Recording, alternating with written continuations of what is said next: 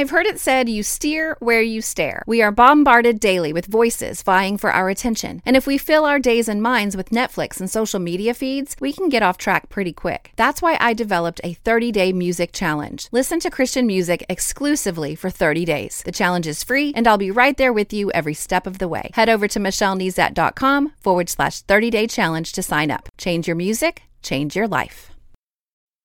You are listening to More Than a Song, episode 433.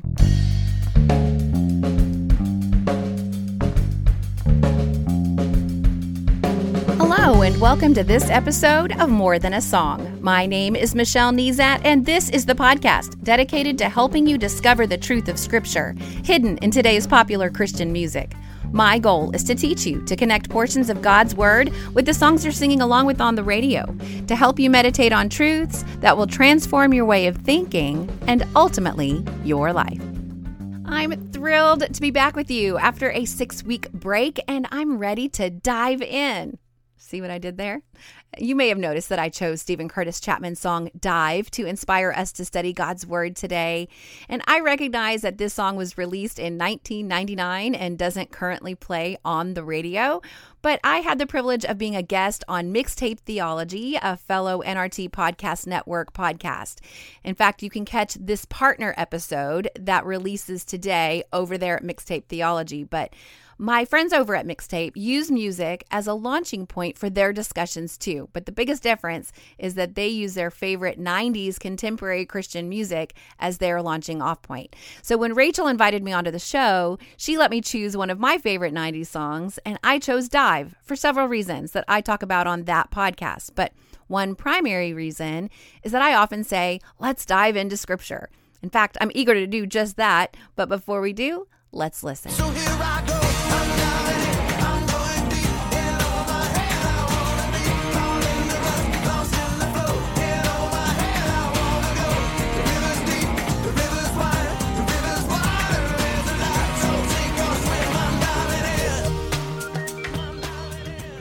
things Rachel and I talked about over at Mixtape Theology is the fact that she still owns the CD, this CD that this song is on, and she still has the liner notes. And for my younger listeners, liner notes are the printed, the text printed on paper, a paper insert issued as part of the packaging of a CD or on the sleeve of a record. And so they include lyrics and credits and often a message from the artist.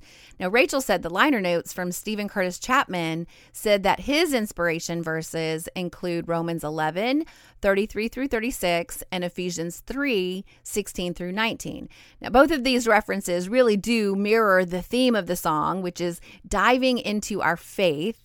And the song is actually calling us to dive into the grace and power of God, which Romans 11 describes as deep.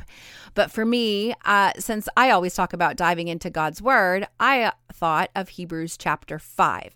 It describes a shallow relationship with God's word in fact, let's just listen to verses 11 through 13 of Hebrews chapter 5 says this We have much to say about this, but it's hard to make it clear to you because you no longer try to understand. In fact, though by this time you ought to be teachers, you need someone to teach you the elementary truths of God's word all over again. You need milk, not solid food. Anyone who lives on milk, being still an infant, is not acquainted with the teaching about righteousness. But solid food is for the mature who, by constant use, have trained themselves to distinguish good from evil. Now, before we unpack these verses further, I want to encourage you to read your Bible for yourself. I just read you some verses, but they're found within the context of a chapter that is found within the context of a letter. And at this point, I'm going to encourage you to take the bite of reading in context. Now, BITE, it stands for Bible Interaction Tool Exercise. These are the exercises I use to keep my time in God's Word varied and effective. And so many times we don't know where to start when it comes to the Bible. And this week, our song has given us the inspiration to head over to the letter to the Hebrews. Now, I don't need any other reason than that to read the entire thing. I know it's a longer letter, but it is a letter. And I don't know about you, but I wouldn't read a paragraph out of a letter and analyze it without first reading the letter in its entirety. Now, if it's a long letter like that and it's from someone that I care about and they're trying to teach me something, I will go back and kind of focus in on smaller sections, but I'm going to read the entire letter first. So, my favorite bite is to read in context. Now, I loosely define this as the chapter before, the chapter, and the chapter after. And I would say this is the minimum in this case. But if you're going to go back up to chapter four, why not start at the beginning and read to the end? Now, I realize it could take a couple of days. I really do, because it's kind of a long letter, but it's going to be worth it. So if you start at chapter one, take the bite of read and keep on reading. Remember, this is a letter written to real people with real struggles, and it offers real warnings to them that are applicable to us today because it is really God's Word. Now, let me warn you if you've never really read the Bible for yourself before, Hebrews will definitely raise more questions than answers at first. And the reason is this the letter is titled Hebrews because it is assumed that the audience were Christian Jews very familiar with the first five books of the Old Testament, or also known as the Torah or the Pentateuch. So if you ever hear those words, Torah or Pentateuch, they're talking about those first five books of the Old Testament. So if you are not yet familiar with the first five books of the Old Testament, let Hebrews give you a reason to dive in. Now, so after you've read Hebrews all the way through once, then I recommend taking the bite of consulting an overview. If you have a study Bible, you can read the introduction to the book of Hebrews. This is going to give you a lot of details about the author or about how we're not really sure who the author is. And if you've always thought it was Paul, think again. Most scholars don't think that it was Paul. Uh, one of my favorite overview resources, however, is so accessible, and it is the Bible Project overview videos. First of all, they're really well done. Second of all, they're fairly brief, they hold my attention, and they add in that visual representation of the teaching as well. I especially like the one for the book of Hebrews because at the end, Tim Mackie, the voice on the video, gives us extra tips for reading the book of Hebrews. And why would I suggest you read Hebrews all the way through before consulting the overview? And because I want you to get in the habit of reading the text for yourself and seeing all the things and asking all the questions before you care about what somebody else says about it. So I really want you to get in the habit of reading it for yourself first and then going to some of these extra resources that I use in my own study. But I always want to make sure I start with the text first. Now, while you're reading the text, I encourage you to take the bite of asking questions. Then, when you watch the overview video, make note of how many of the questions that you had, make note of how many of them were answered. I think it's going to be encouraging to you that you can read with curiosity and that your curiosity is well founded. And what I mean is that if they're answering your questions, then it's obvious they asked the same questions and felt it important to answer those questions in the overview. You hear what I'm saying? Anyway, I think always asking questions is a way to keep your time in God's Word effective. If you ever approach God's Word feeling like you've already conquered it somehow, then you miss the part in Hebrews 4:12 where it reminds us that the word of God is alive and active, sharper than any double-edged sword. It penetrates even to the dividing soul and spirit, joints and marrow. It's meant to be explored forever. And I mentioned it earlier, but as you take the bite of read and keep on reading, don't forget to take the bite of remembering that the people of the Bible were real. And normally that means that the people mentioned in the text were real. You know, like if you're reading a narrative, you would remember that Stephen was real or Paul was real. But this time I want you to remember that the audience that this letter was originally written to was made up of real people with real struggles, real questions, and real tendencies to turn from truth to their own ways, just like us. So let's go back to the verses that led us to Hebrews to begin with, Hebrews 5:11. I want to read it again. We have much to say about this, but it's hard to make it clear to you because you no longer try to understand. In fact, though by this time you ought to be teachers, you need someone to teach you the elementary truths of God's word all over again. You need milk, not solid food. Anyone who lives on milk, being still an infant, is not acquainted with the teaching about righteousness. But solid food is for the mature, who by constant use have trained themselves to distinguish good from evil. Now, the writer says we have much to say about this. And if you've read the text in context, you should be able to answer the question uh, what what did they have much to say about what you know so most immediately in the context uh, about jesus being a high priest in the order of melchizedek so that's what kind of preceded immediately this this comment and in the context of what the author has written so far about angels the torah moses and the promised land there's so much that they've already talked about. But the author chooses not to go deeper here about those things. Why? Well, the accusation is that the audience no longer tries to understand. Ouch. That's a harsh accusation, but let's unpack it a little bit. Underlying this accusation is a hard truth, and that is that understanding takes effort. In fact, some of you are a little overwhelmed by all I've suggested on today's podcast. Uh, perhaps you'd rather I just unpack this verse for you. But I encourage you to engage with Scripture for yourself because that's what God's Word itself is calling us to do. I would rather you approach God's throne of grace in prayer, begging Him to help you understand after you've done the hard work of trying to understand. I've often told my girls, don't pray and ask God to help you pass a test you didn't study for. Unfortunately, that's how many of us operate when it comes to God's word or comes to life in general. We come up against the tests of life and faith, but we haven't studied to show ourselves approved, as Paul calls Timothy to do. So, as we keep reading, the author doubles down when he says this. He says, In fact, though by this time you ought to be teachers, you need someone to teach you the elementary truths of God's word all over again. So let's take the bite of compare and contrast. In these verses, the author is contrasting a teacher to a student. So, a teacher has studied and prepared information to be passed to the student in a logical and coherent way indicating that there's a level of understanding that the student doesn't have. You see, teachers are not facilitators. Teachers have knowledge that the student doesn't have, and they pass that knowledge on to them. The author is teaching the reader of Hebrews much about Jesus. He is making links and comparisons from five books of the Bible that he assumes the audience is familiar with or maybe not, because he's accusing them of needing to be taught the elementary truths of God's word all over again. If you are a new believer, you are a baby in Christ and in the faith. Give yourself the grace that you need to grow up into spiritual maturity. You will need to start with milk, like a baby.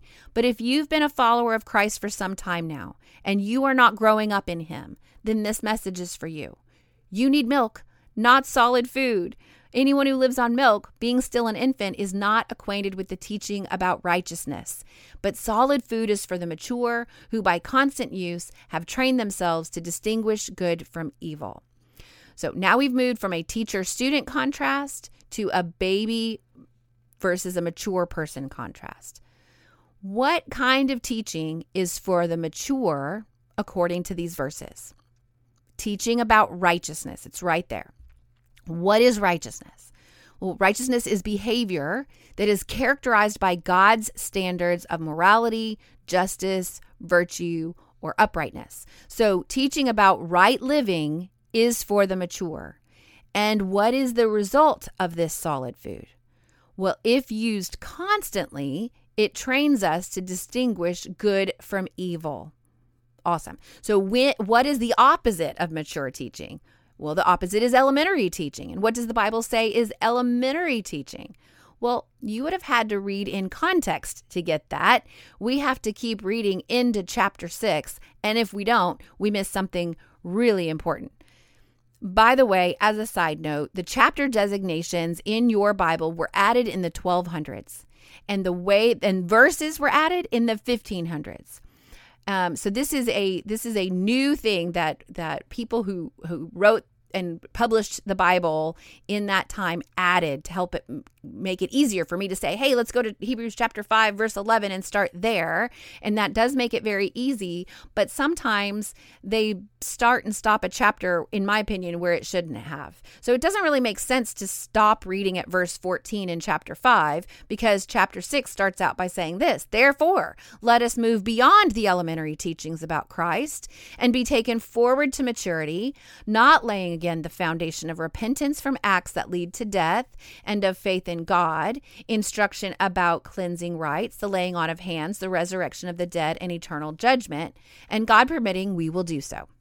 So, did you see it? The author is defining elementary teachings as a foundation. So, don't poo poo them. These teachings are foundational. You need them, uh, but you need to move beyond them too. But what are they again? So, we can take the bite of making a list here. This is the perfect place to make a list. So, here's the list that the author of Hebrews says are the foundation, but they are elementary teachings repentance from acts that lead to death, faith in God, instruction about cleansing rites, laying on of hands, resurrection of the dead, and eternal judgment.